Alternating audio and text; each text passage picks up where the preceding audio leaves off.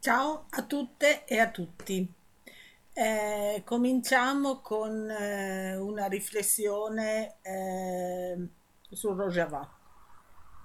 Rojava, le guerre che non vanno in tv.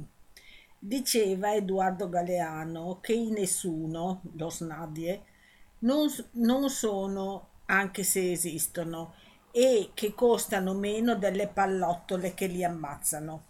I curdi sono nessuno da secoli e fra le molte guerre che anche in questo momento incancreniscono nel mondo, quelle contro i curdi sono certo tra quelle che valgono meno. Deve essere per questo che meritano tanto silenzio. E guai se non fosse così. Dovremmo pensare che le bambine e i bambini ammazzati, anche in agosto nel Rojava dai bombardamenti dei droni del secondo esercito della Nato, non valgono neanche un paio di righe, perché quei droni sono indispensabili alla resistenza ucraina. E, oppure che il presidente turco Erdogan ha facoltà di far uccidere perché ferma l'esodo verso la culla della civiltà di milioni di persone in fuga da guerre e perquisizioni. Oppure ancora che ricatta e tiene in ostaggio la Russia, gli Stati Uniti, l'Europa, i loro media, perché ha imparato a seguirne l'esempio. Che assurdità. I dati numerici che ha diffuso a fine agosto Save the Children sono stati cancellati dal vortice di notizie quotidiane, anche perché pochissime persone sono inter- interessate a conoscerli. Venerdì 26 agosto la ONG internazionale ha riferito che almeno altri due bambini sono rimasti feriti anche quel giorno in un attacco a Terrifan nel Rojava regione autonoma nel nord della Siria. Si tratta delle vittime più recenti di un'ondata di violenza che nel solo mese di agosto, a causa dei bombardamenti continui della Turchia, ha ucciso nella regione almeno 13 bambine e bambini e ne ha feriti altri 27. Bit Ror, responsabile dell'ONG nella zona, si è detto profondamente addolorato per quest'ultima escalation di violenza che mostra chiaramente come i bambini in Siria non sono ancora sicuro. I bambini non dovrebbero mai preoccuparsi di essere attaccati a casa, al mercato, quando sono fuori a giocare. Il massacro in corso da mesi nel Rojava è quasi del tutto sconosciuto. Il presidente turco Recep Tayyip Erdogan aveva annunciato apertamente mesi fa un'invasione militare nell'area, ma i suoi soci russi, statunitensi e iraniani, tutti e tre presenti in territorio lo, siriano, lo hanno per ora convinto a, retro, a recedere. Ciò che hanno promesso in cambio è l'assoluta libertà per Erdogan di ordinare attacchi con i droni su Rojava. Così da diverse settimane, anche adesso, eh, gli attacchi sono quasi quotidiani e prendono di mira principalmente i eh, residenti di città come Manbij, Kobane e Ain Issa. Le ragioni che spingono il presidente turco sono molteplici. In primo luogo la sua amministrazione ha già dimostrato fin dalla nascita l'odio nei confronti del popolo curdo, che cerca di sterminare il più rapidamente possibile. Intanto si accontenta di estendere il potere territoriale turco in Siria in linea con le sue aspirazioni neottomane. Oggi Ankara occupa illegalmente il cantone curdo di Afrin nella città di Al-Bab, Seracanie, Azaz e Girespi. La seconda ragione è che Erdogan ha una tremenda necessità di far gonfiare i sentimenti nazionalisti nel paese in vista delle elezioni presidenziali del 2023, in cui è a rischio la continuità del suo potere. La terza ragione è che sia Erdogan che il cosiddetto Stato profondo turco rifiutano senza esitazioni il progetto di democrazia, autonomia e liberazione in Rojava, progetto che sta in piedi dal 2012, quando il popolo curdo, quando i popoli curdo, armeno, arabo e assiro tra gli altri, hanno rotto la catena che li legava al regime siriano guidato, guidato da Bashar al-Assad. Sebbene le Nazioni Unite abbiano avvertito in diverse occasioni che nel Rojava aggressioni turche comportano il rischio di un genocidio, l'allarme e gli avvertimenti sono stati cancellati dalle agende internazionali, preoccupate in modo esclusivo per la guerra in Ucraina. Non si tratta di un fatto nuovo né sorprendente. La Turchia è il esercito, è il secondo, scusate, esercito della Nato ed è un fornitore continuo ed essenziale di droni militari, Bayraktar, in particolare al governo di Kiev. Gli Stati Uniti e la Russia si contendono da anni l'influenza su Ankara ed Erdogan ne approfitta continuamente. Così sia Mosca, che controlla lo spazio aereo in Rojava, che Washington, che ha la sua presenza militare a terra, chiudono gli occhi sui bombardamenti turchi sulla popolazione civile nella regione. In Bashur, cioè nel, nel Kurdistan iracheno, lo Stato turco dispiega anche un'invasione militare che combina truppe di terra, attacchi di droni e l'utilizzo di armi chimiche. È il silenzio è il silenzio il maggior alleato di Erdogan in questa guerra.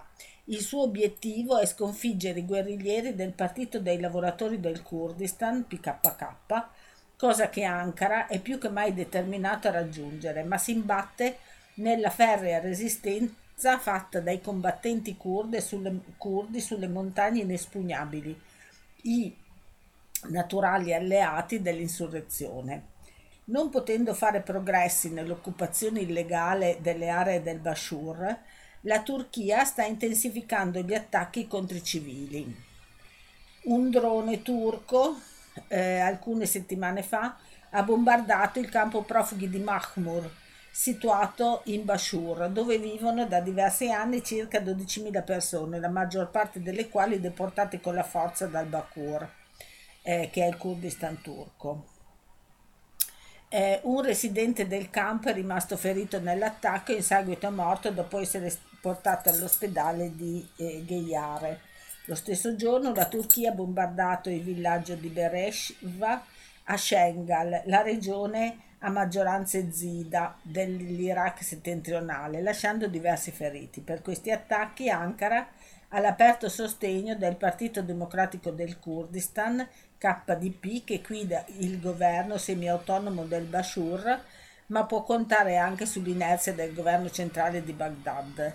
Il KDP è il, ehm, è il partito di Barzani, alleato di Erdogan. Eh, tra parentesi lo aggiungo io. È curioso come le grandi reti mediatiche internazionali in questi giorni abbiano trasmesso le forti proteste in Iraq dopo le dimissioni del leader eh, religioso sciita Muqtada al-Sadr dall'attività politica, ma non riescono proprio a puntare le telecamere verso le montagne del Bashur, dove la Turchia cerca di applicare una politica di terra bruciata. In, eh, in un articolo pubblicato di recente, Devris Cimen, rappresentante in Europa del Partito Democratico dei Popoli della Turchia, quindi HDP, composto da esponenti del movimento curdo e da gruppi di sinistre progressisti, ha scritto la democrazia, l'emancipazione delle donne, l'ecologia, la partecipazione popolare e la libertà sono valori universali che il movimento curdo per la libertà difende da anni. La nostra organizzazione cerca un'alternativa democratica ai regimi autoritari del Medio Oriente che minano tutte le libertà. I governi occidentali citano molti di questi valori in nome del loro sostegno all'Ucraina contro l'invasione russa, ma quando si tratta dei curdi l'Occidente è sempre pronto a disfarsi di quei valori e a gettare i curdi in pasto ai lupi. Altra notizia. Missione segreta italiana Khartoum per pianificare l'addestramento dei tagliagole dei Janjaweed. Emergono particolari nuovi sull'impegno dell'Italia nell'addestramento dei gruppi paramilitari sudanesi responsabili di soffocare nel sangue le manifestazioni popolari a favore della democrazia in Sudan. Nel paese africano già da oltre un anno si alterna una squadra di 12 militari italiani il cui compito è distruire gli ex Janjaweed che ora si sono riciclati nel Rapid Support Forces. Ogni mestiere, si sa, ha i suoi lati negativi, ma avere a che fare con i tagliagole criminali che in Darfur attaccavano i villaggi africani, bruciavano le capanne, stupravano le donne, ammazzavano a sangue freddo gli uomini e rapivano i bambini, tutti compiti svolti senza pietà, non deve essere una bella esperienza. e fornirgli armi e soldi per continuare il loro sporco lavoro fa venire il volta a stomaco anche al più incallito dei delinquenti. Eppure per obbedire alla ragion di Stato e ai suoi ordini uno del, dei dirigenti del Dipartimento delle Informazioni per la Sicurezza, DIS, agenzia che dipende dalla Presidenza del Consiglio, il colonnello Antonio Colella, con quattro uomini fidatissimi e una donna apparentemente rappresentante di una ONG, il 12 gennaio scorso ha incontrato il capo dei tagliagoli, il generale Mohamed Hamdan Daglo, detto Emetti. La conferma arriva da fonti vicine al generale sudanese Ahmed Ibrahim Ali Mofadal, capo dell'intelligence sudanese che era presente all'incontro. Ali Mofadal è un pericoloso islamista che era uno dei dirigenti della dittatura di Omar al-Bashir, eh, che è un, un criminale per eh, il Tribunale Penale Internazionale. Eh? Ecco, eh, Bashir è considerato il diretto responsabile della feroce repressione delle manifestazioni di piazza che si susseguono perché si è sciolto il governo militare e il potere si è restituito ai civili. Da anni è uno stresso, stretto collaboratore di Emetti.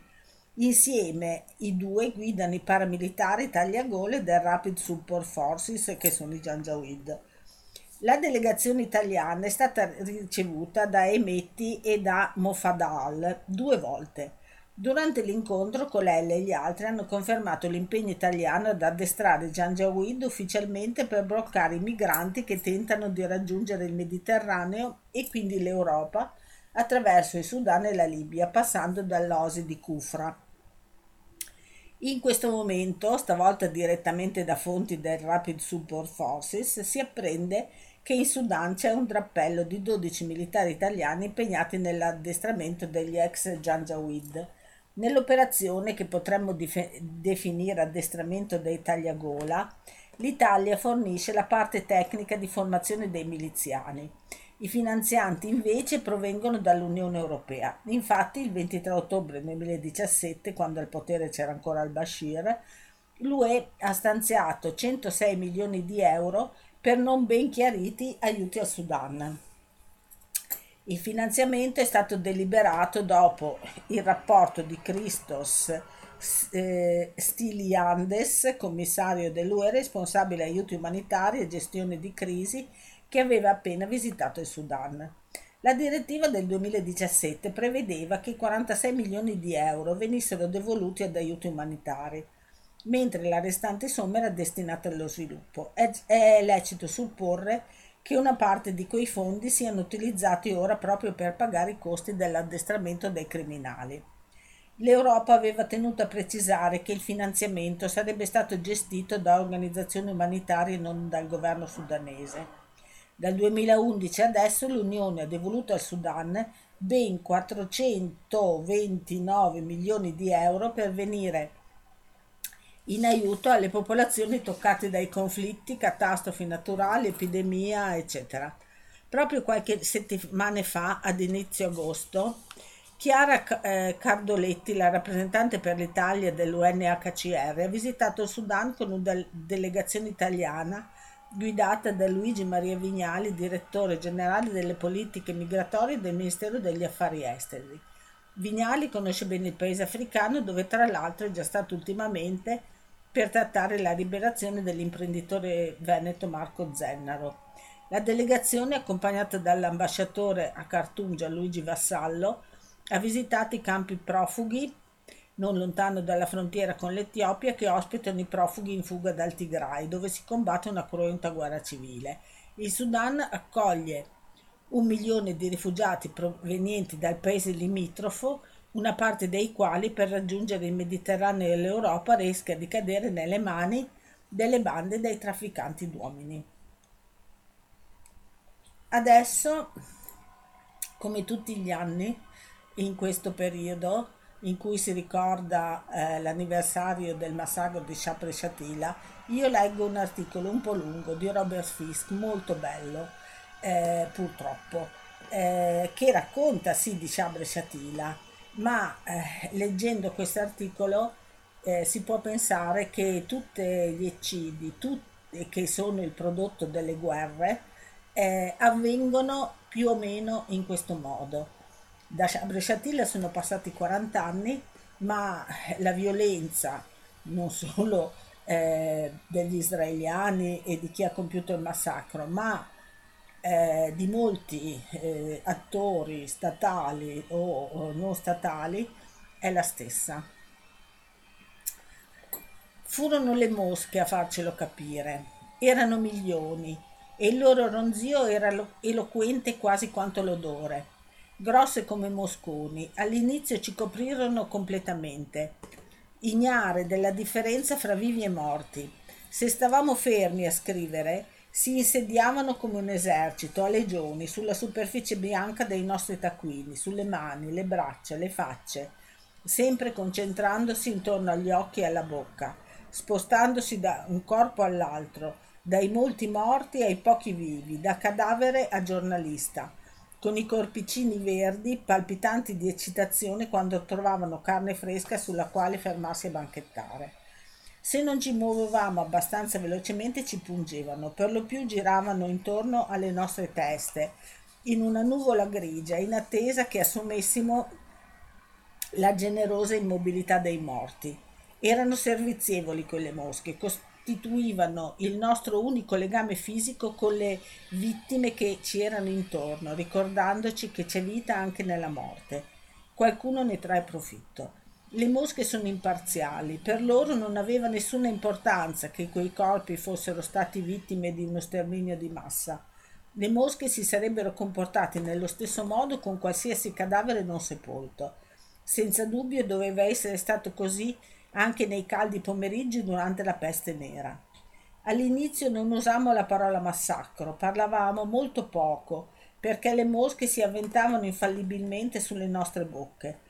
Per questo motivo ci tenevamo sopra un fazzoletto, poi ci coprimmo anche il naso perché le mosche si spostavano tutta, su tutta la faccia. Se a Sidone l'odore dei cadaveri era stato nauseante, il fettore di Sciatila ci faceva vomitare. Lo sentivamo anche attraverso i fazzoletti più spessi. Dopo qualche minuto anche noi cominciamo a puzzare di morto. Erano dappertutto, nelle strade, nei vicoli, nei cortili e nelle stanze distrutte, sotto i mattoni crollati e sui cumuli di spazzatura. Gli assassini, i miliziani cristiani che Israele aveva lasciato entrare nei campi per spazzare via i terroristi, se n'erano appena andati. In alcuni casi il sangue a terra era ancora fresco. Dopo aver visto un centinaio di morti, smettemmo di contarli. In ogni vicolo c'erano cadaveri, donne, giovani, nonni e neonati, stesi uno accanto all'altro in quantità assurda e terribile, dove erano stati accoltellati e uccisi con i mitra. In ogni corridoio, tra le macerie, trovavamo nuovi cadaveri. I pazienti di un ospedale palestinesi erano scomparsi dopo che i miliziani avevano ordinato ai medici di andarsene. Dappertutto trovavamo i segni di fosse comuni scavate in fretta, probabilmente erano state massacrate mille persone e poi forse altre 500. Mentre eravamo lì, davanti alle prove di quella barbarie, vedevamo gli israeliani che ci osservavano. Dalla cima di un grattacielo a ovest, il secondo, il secondo palazzo del viale Kamil Shamun, li vedevamo che ci scrutavano con i, no- i, loro binocoli da campo, spostandoli a destra e a sinistra sulle strade coperte di cadaveri con le lenti che a volte brillavano al sole mentre il loro sguardo si muoveva attraverso il campo. Lauren Jenkins continuava a imprecare. Pensai che fosse il suo modo di controllare la nausea, provoca- nausea provocata da quel terribile fettore. Avevamo tutti voglia di vomitare, stavamo respirando morte, inalando la putredine dei cadaveri ormai gonfi che ci circondavano. Jenkins capì subito che il ministro della difesa israeliano avrebbe dovuto assumersi una parte della responsabilità di quell'orrore. Sharon gridò, quello stronzo di Sharon. Questa è un'altra dei Yassin. Quello che trovammo nel campo palestinese di Shatila alle 10 di mattina del 18 settembre 1982 non era indescrivibile. ma sarebbe stato più facile da raccontare nella fredda prosa scientifica di un esame medico. C'erano già stati massacri in Libano, ma raramente di quelle proporzioni e mai sotto gli occhi di un esercito regolare e presumibilmente disciplinato. Nell'odio e nel panico della battaglia, in quel paese erano state uccise decine di migliaia di persone, ma quei civili, a centinaia, erano tutti disarmati. Era stato uno sterminio di massa, un'atrocità, un episodio, con quanta facilità usavamo la parola episodio in Libano, che andava ben oltre quella che in altre circostanze gli israeliani avrebbero definito una strage terroristica. Era stato un crimine di guerra. Jenkins, Jenkins eh, Tveit ed io eravamo talmente sopraffatti da ciò che avevamo trovato a Shatila che all'inizio non riuscivamo neanche a renderci conto di quanto fossimo sconvolti. Bill Foley del, della AP era venuto con noi. Mentre giravamo per le strade, l'unica cosa che riusciva a dire era Cristo Santo. Avremmo potuto accettare di trovare le tracce di qualche omicidio, una dozzina di persone uccise nel, della, nel fervore della battaglia, ma nelle case c'erano donne stese con le, gam- con le gonne sollevate fino alla vita e le gambe aperte, bambini con la gola squarciata, file di ragazze ai quali avevano sparato alle spalle dopo averle allineati lungo un muro. C'erano neonati, tutti anneriti perché erano stati uccisi più di 24 ore prima e i loro corpicini erano già in stato di decomposizione, gettati sui cumuli di rifiuti accanto alle scatolette delle razioni dell'esercito americano, alle attrezzature mediche israeliane e alla bottiglia di whisky vuote. Dove erano gli assassini? O per usare il linguaggio degli israeliani, dove erano i terroristi, mentre andavamo a Shatila avevamo visto gli israeliani in cima ai palazzi, nel viale Camille Chaumont, ma non avevamo cercato di fermarci. In effetti eravamo andati prima al campo di Buri al-Baraine perché qualcuno ci aveva detto che c'era stato un massacro. Tutto quello che avevamo visto era un soldato libanese che inseguiva un ladro d'auto in una strada. Fu solo mentre stavamo tornando indietro e passavamo davanti all'entrata di Shatila che Jenkins decise di fermare la macchina. Non mi piace questa storia. Dove sono finiti tutti? Che cavolo è questo odore? Appena superato l'ingresso sud del campo, c'erano alcune case a un piano circondate da muri di cemento. aveva, aveva, avevo fatto tante interviste in quelle casupole alle fine degli anni 70. Quando varcammo la fangosa entrata di Shatila, vedemmo che tutte quelle costruzioni erano state fatte saltare in aria con la dinamite. C'erano bossoli sparsi a terra sulla strada principale.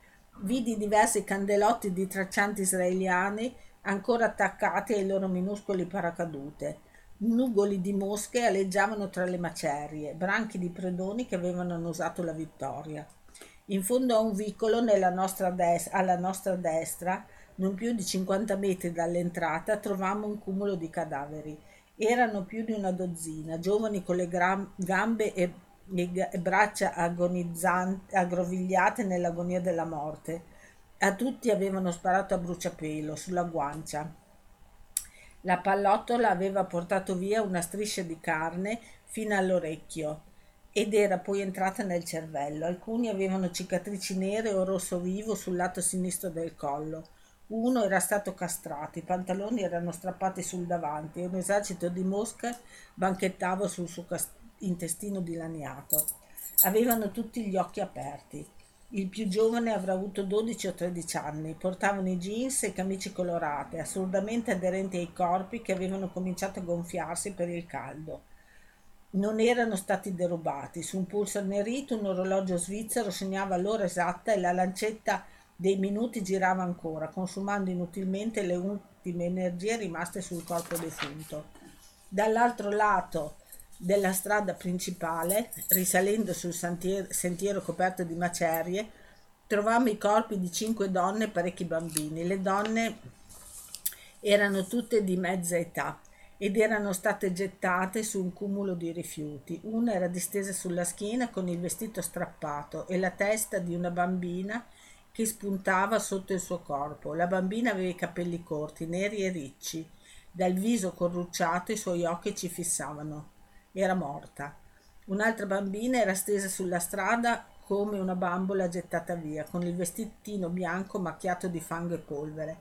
Non avrà avuto più di tre anni. La parte posteriore della testa era stata portata via dalla pallottola che le avevano sparato al cervello. Una delle donne stringeva a sé un minuscolo neonato. La pallottola, attraversando nel petto, aveva ucciso anche il bambino. Qualcuno le aveva squarciato la pancia in lungo e in largo, forse per uccidere un altro bambino non ancora nato. Aveva gli occhi spalancati, il, il volto scuro pietrificato dall'orrore. Tveit cercò di registrare tutto su una cassetta, parlando lentamente in norvegese e in tono impassibile. Ho trovato molti corpi, quello di una donna con il suo bambino, sono morti, ci sono anche altre tre donne, sono morte. Di tanto in tanto premeva il bottone della pausa e si piegava per vomitare nel fango della strada. Mentre esploravamo un vicolo, Foley, Jenkins ed io sentimmo il rumore di un cingolato. Sono ancora qui, disse Jenkins e mi fissò. Erano ancora lì. Gli assassini erano ancora nel campo. La prima preoccupazione fu che i miliziani cristiani potessero via, portarci via il rullino l'unica prova, per quanto ne sapesse, di quello che era successo. Cominciò a correre lungo il vicolo. Io e Jenkins avevamo paura e paure più sinistre. Se gli assassini erano ancora nel campo, avrebbero voluto eliminare i testimoni piuttosto che le prove fotografiche. Vedemmo una porta di metallo marrone socchiusa, la prima e ci precipitammo nel cortile chiudendola subito dietro di noi. Sentimmo il veicolo che si addentrava nella strada accanto, con i cingoli che sferragliavano sul cemento. Jenkins ed io guardammo spaventati, ci guardammo spaventati, poi capimmo che non eravamo soli. Sentimmo la presenza di un altro essere umano. Era lì vicino a noi, una bella ragazza distesa sulla schiena. Era sdraiata lì come se stesse prendendo il sole. Il sangue ancora umido le scendeva lungo la schiena, gli assassini se n'erano appena andati e lei era lì con i piedi uniti, le braccia spalancate come se avesse visto il suo salvatore. Il viso era sereno, gli occhi chiusi, era una bella donna e intorno alla sua testa c'era una strana aureola. Sopra di lei passava un filo per stendere la biancheria e pantaloni da bambino e erano, calzini erano appesi. Altri indumenti giacevano sparsi a terra. Quando gli assassini avevano fatto irruzione probabilmente stava ancora stendendo il bucato della sua famiglia e quando era caduta le mollette che, avevano, che teneva in mano erano finite in terra formando un piccolo cerchio di legno intorno al suo capo. La, la, l'articolo continua e continua. Io l'ho messo su, sul, sul mio profilo Facebook se lo volete leggere tutti. Eh, comunque è questo, eh, il, il, massacro di Chabre Chatil è stato questo. Eh, l'ultima notizia, e forse la più recente, è, è il conflitto eh, Azerbaijan-Armenia di cui nessuno parla. Più di 170 morti nel conflitto Baku-Yerevan e adesso c'è un fuoco, il fuoco. Mentre il bilancio delle vittime negli scontri con l'Armenia, pesantemente bombardata dall'Azerbaijan, ha superato i 170, è stato riferito che le parti hanno rispettato il cessate il fuoco dichiarato eh, eh, del 15 settembre. Dopo due giorni di combattimento è stato riferito che da giovedì è stato rispe- rispettato il cessate fuoco tra Armenia e Azerbaijan Secondo il Consiglio di sicurezza nazionale armeno, gli scontri iniziati martedì si sono conclusi nella notte tra mercoledì e giovedì, con il coinvolgimento della comunità internazionale. Il mediatore tradizionale in questa regione, la Russia, ha annunciato un cessate il fuoco a partire da martedì mattina, ma è stato violato. In una dichiarazione mercoledì le autorità armene hanno dichiarato che 105 soldati sono stati uccisi e che l'Azerbaigian ha occupato 10 km quadrati di territorio appartenente all'Armenia. L'Azerbaigian invece ha annunciato che negli scontri sono rimasti uccisi altri 21 soldati e il bilancio delle vittime è salito a 71.